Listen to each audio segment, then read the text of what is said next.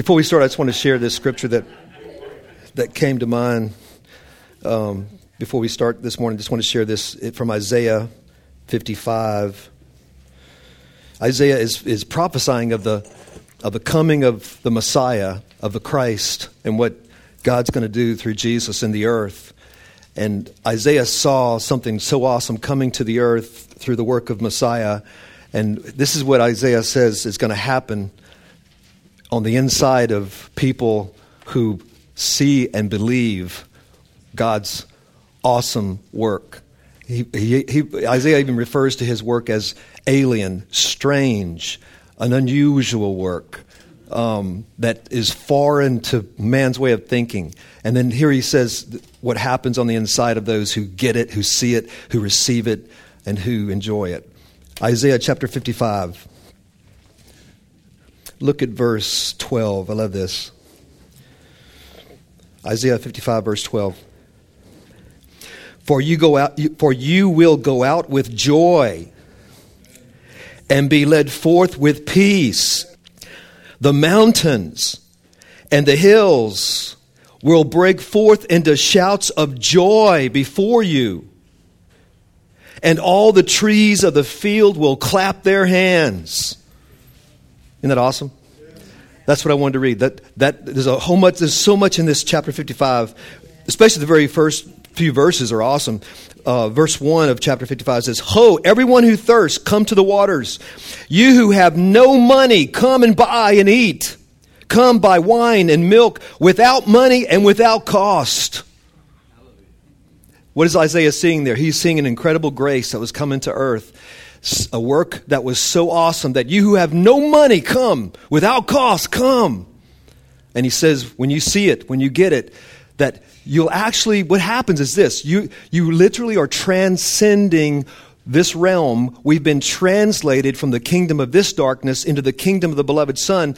Jesus said, The kingdom of heaven does not come like men think, it shall be within you. So when the Spirit of God comes within a believer, you have within you, Jesus said, and Paul said, the kingdom of heaven is within. So the realm of God is within, and that realm is full of joy 24 7, when the angels announced the birth of the Christ, they said, We bring you good, no- good news of a great joy, which shall be to all people. That reality is inside of us. So, what happens, saints, is that when you walk on this earth, because of what is inside of you, it will appear as if the trees, as they're moving in the wind, are clapping.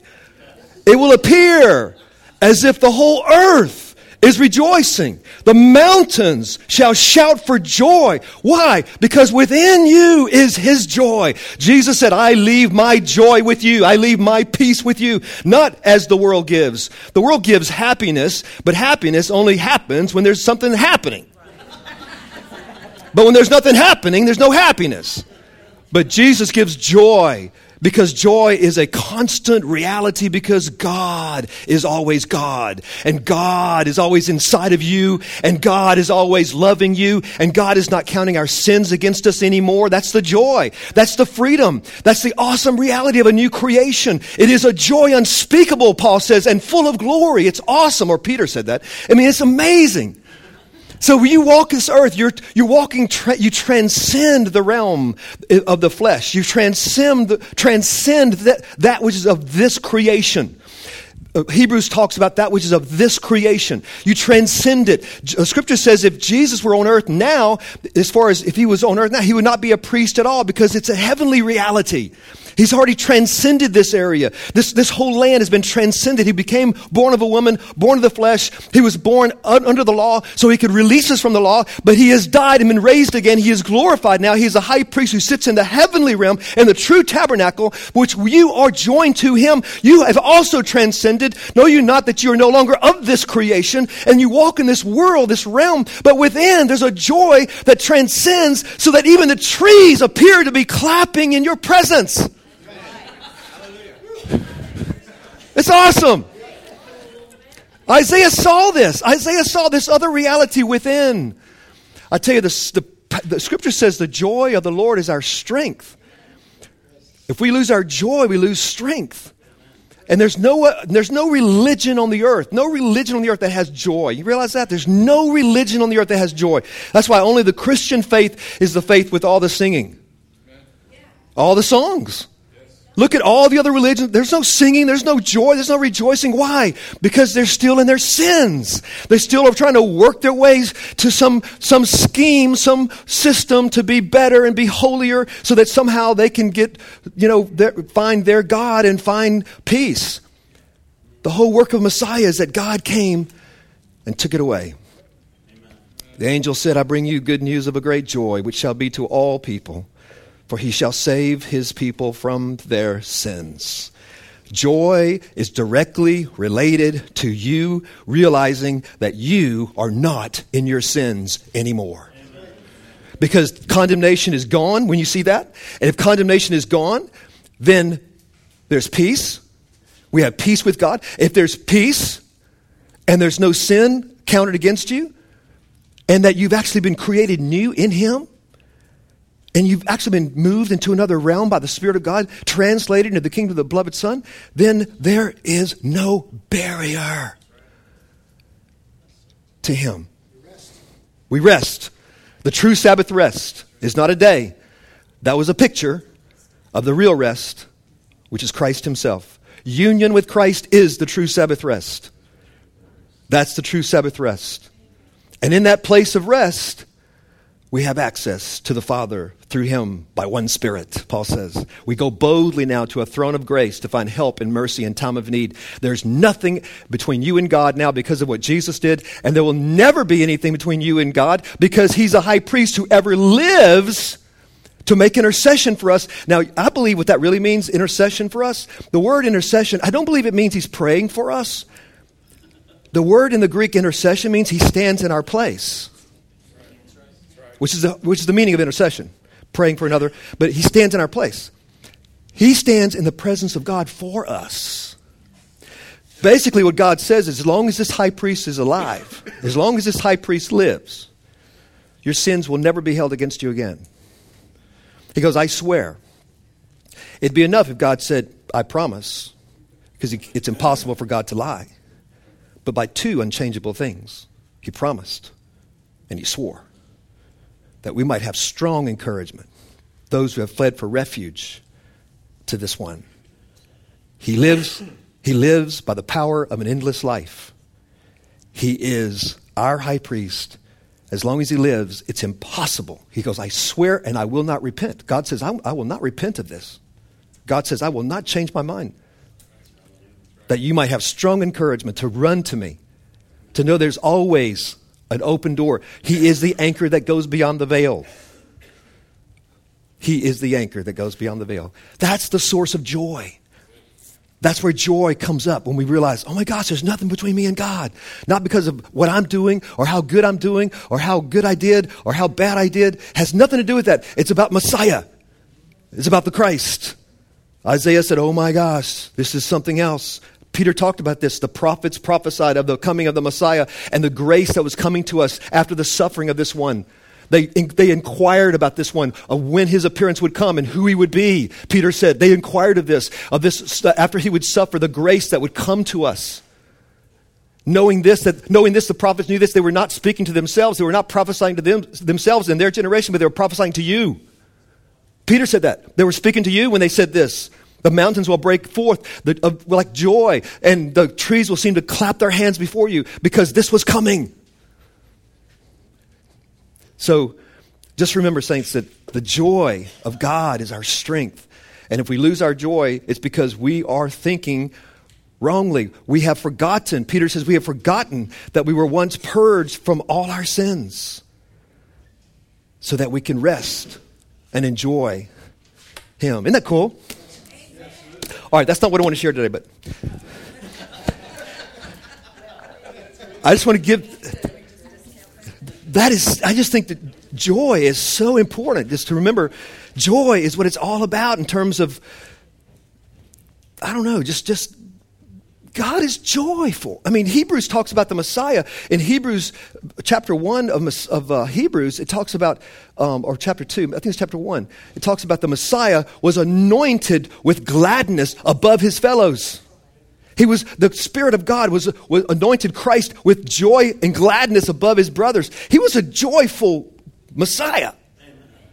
I mean, he looked up to the earth sometimes from the earth. The scripture says he would pray and he looked up to the earth rejoicing. Jesus looked up to the Father and looked up at rejoicing, the scripture says, saying, I thank you, Father, that you've hidden these things from those who think they're wise and reveal them to babes. For so it seemed good in thy sight, Father, to do it this way. See? Part of joyfulness is just being childlike. Never lose the wonder, never lose the trust. Those who think they have it all figured out, those who think themselves wise, those who think that, you know, God is not that good, it can't be that good. God has chosen the foolish things of the world to confound the wise, the weak things to confound the strong. He hides himself from those who think themselves wise, but reveals himself to babes. It's awesome. So, and what's cool about this joy is it's his joy. It is joy that is not related to circumstances. It transcends circumstances. Yeah, Tina? Yeah, enthusiasm in the Greek means to be enthused with God. In, in God. Oh, in God. Cool. I love that. Yeah, that makes it in theos. In theos enthusiasm. That's awesome. In God, to be in God. What's that? Somebody said something? Yeah, Kevin? Ken?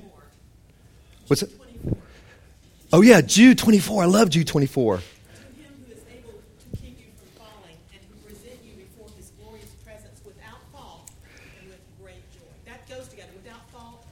Yes, that's it. See, there it is. Without fault or blameless in some translations, with great joy or exceeding joy. That's it. That's it.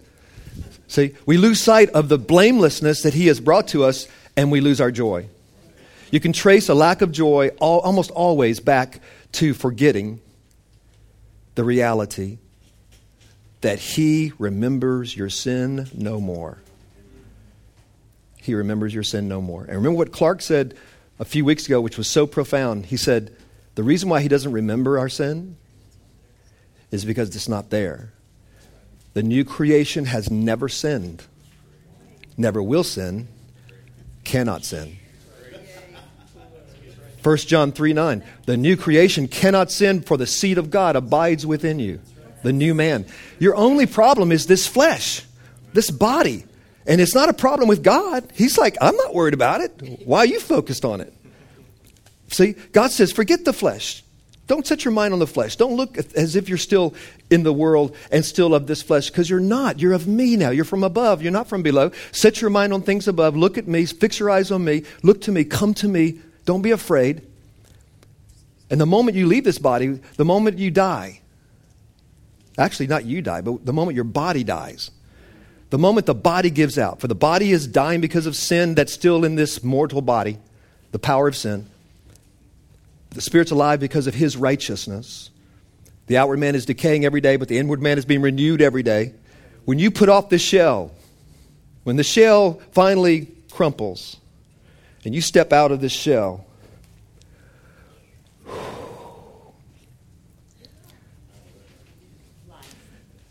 absent from the body, present with the Lord. Joy unspeakable, full of glory. It's what Paul saw when he said, I had this experience. I was out of the I couldn't tell if I was out of the body or in the body. God gave me this experience. I, I think he was showing me what it's like out of the body, but it was unbelievable. I can't even say what I saw. It was so awesome. Now, walking by faith in this world is living every day in that moment that you step out of the body. In other words, whatever you'll experience when you step out of the body, you live now in that revelation and faith now while in the body. That's walking by faith and not by sight. Looking not on that which is seen, but that which is unseen. Looking not at your performance, but on this reality. That's walking by faith. That's how you can walk on water as we keep our eyes on Him That's, what, that's, that's, why, that's why the church is so anemic in faith, weak in faith, because they've been given a steady diet of law, a steady diet of doing in order to be. The scripture says the law is not of faith. I started to write, write my book about 18 years ago. about 18 years ago, I started to write my book.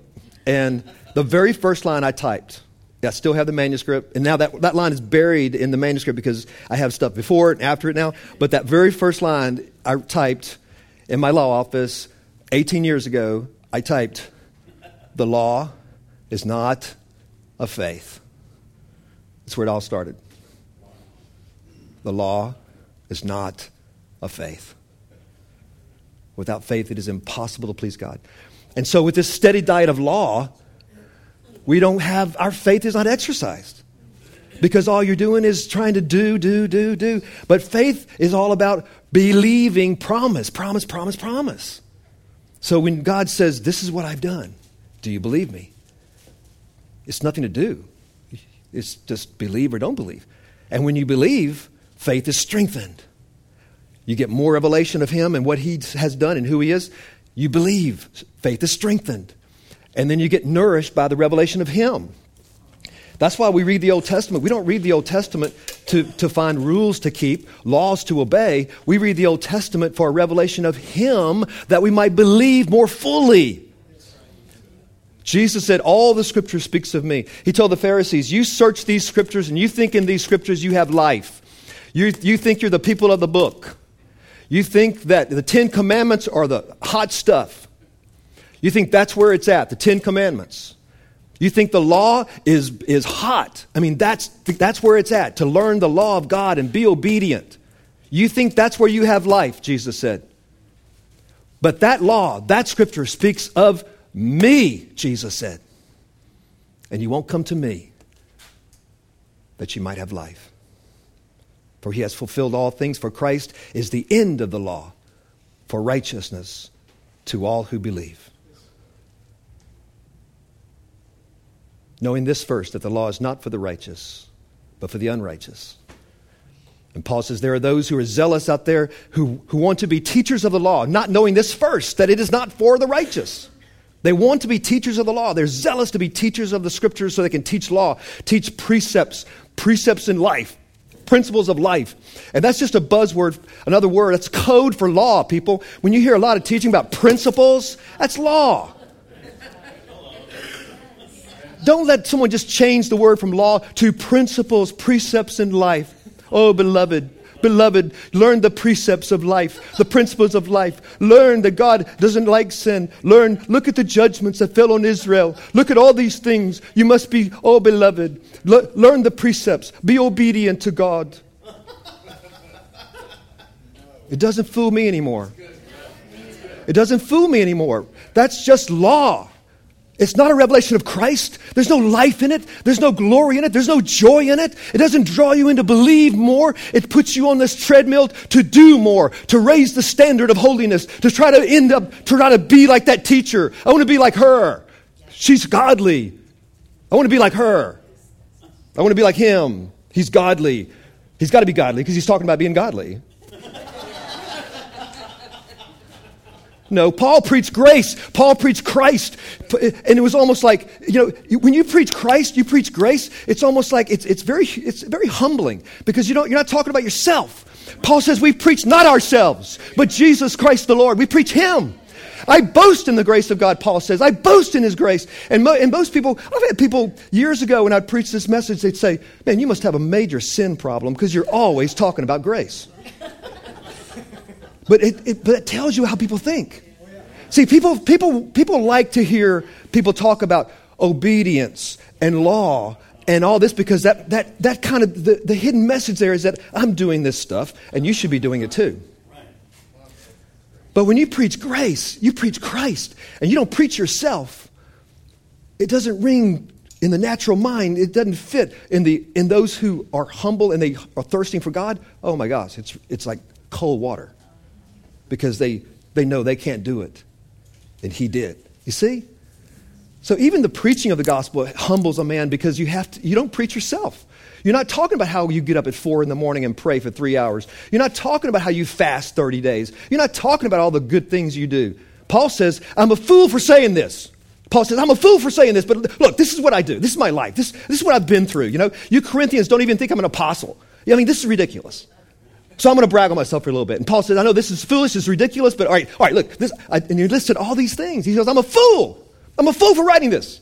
But I'm trying, to, I'm trying to let you see I'm really an apostle. God's really with me. This is ridiculous that you even doubt that God has sent me, what Paul is saying. But he hated to talk about himself. He hated to talk about himself because he was so enraptured with the Christ. And he knew that's where life was. You cannot be me, I cannot be you, but you can have Christ. And Jesus himself can be in each one of us. Isn't that awesome? That's the heart of God. That's the heart of God. And that's how we should teach and preach others. And be, be bold. Be not ashamed of the gospel of grace. Paul says, I'm not ashamed to, to boast in God's grace and say, I need it. Paul says, I was the chiefest of sinners. You know, I persecuted the church, I drugged them out of their homes and tortured them and made them, you know, uh, profane the name of Christ. I, I, was, I was the chiefest of he, he saw himself as the chiefest of all sinners because he was persecuting the body of Christ herself. And he says, Look, God showed me grace so that I'd be an example. That you can never go too far. I had him killed. Paul says, I had him killed. I had believers killed. I had him killed and tortured. I had the body of Christ killed. That's why when Jesus appeared to Paul on the road to Damascus, he says, Paul, why do you persecute me? That's when he got the revelation. The believers are his body. Why do you persecute me? You. I'm persecuting your followers, not you. No, Paul. It's me.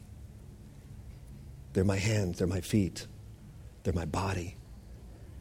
I, their head, they, my body. We're one. Touch them, you touch me. You see? Paul says, Oh Lord. And then all this revelation started coming to him. With no condemnation, the Lord speaks to him and says, I'm sending you forth, Paul. I'm sending you forth to open the eyes of the blind. Because that's, that's where it begins seeing. To open the eyes of the blind. They might receive the forgiveness of all their sins and an inheritance an inheritance that is given to all those who are sanctified by faith in me.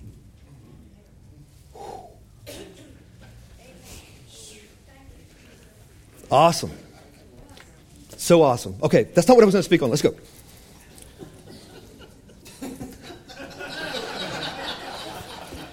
Lord, we just thank you so much.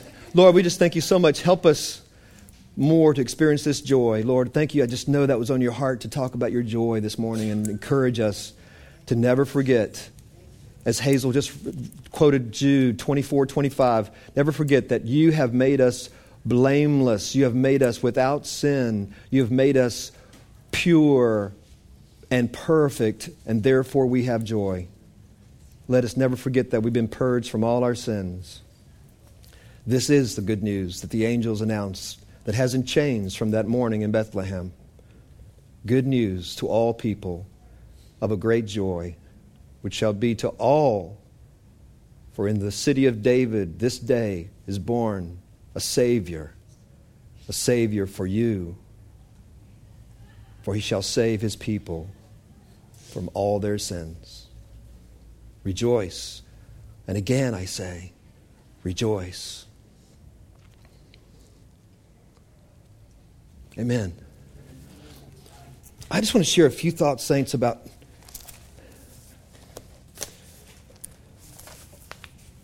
and we'll we'll come back to this some other time when we have more time. But in the Gospel of John, in chapter four,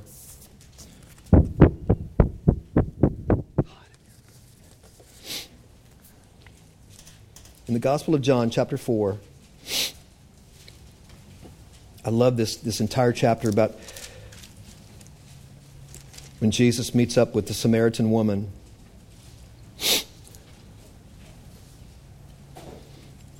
What time does anybody have a time? The time? It is 20 after? Oh, we better not do this then.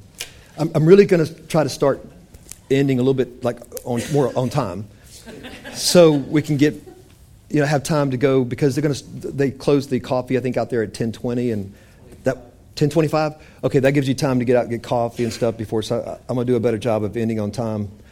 So, but we'll we'll revisit the Samaritan story if you want to look at chapter four. It is rich. Chapter four, Gospel of John. Um, what Jesus said and did. Gail. I just have a quick question. Where are you thinking you had spoken of potentially? Hebrews. Yes. I'm going to ask, um, I'm thinking about, I'm looking at the soccer schedule when we're going to be out of town. But I think I'm, I'm just going to have to miss some of those Sundays, but um, I'm going to probably announce it pretty soon. I want to um, uh, have Clark announce it or someone announce it um, in the main meeting. So if anybody wants to start with the series, they can start coming. So we'll, we'll do it pretty soon. Maybe next Sunday might be the announcement for, for the beginning of the next Sunday, something like that, but real soon. I really want to start doing that. There's so much in Hebrews. It's, it's rich. And I would love to do, I love to do line by line, you know, just, so really soon. Just trying to work out the schedule and stuff. Love you guys.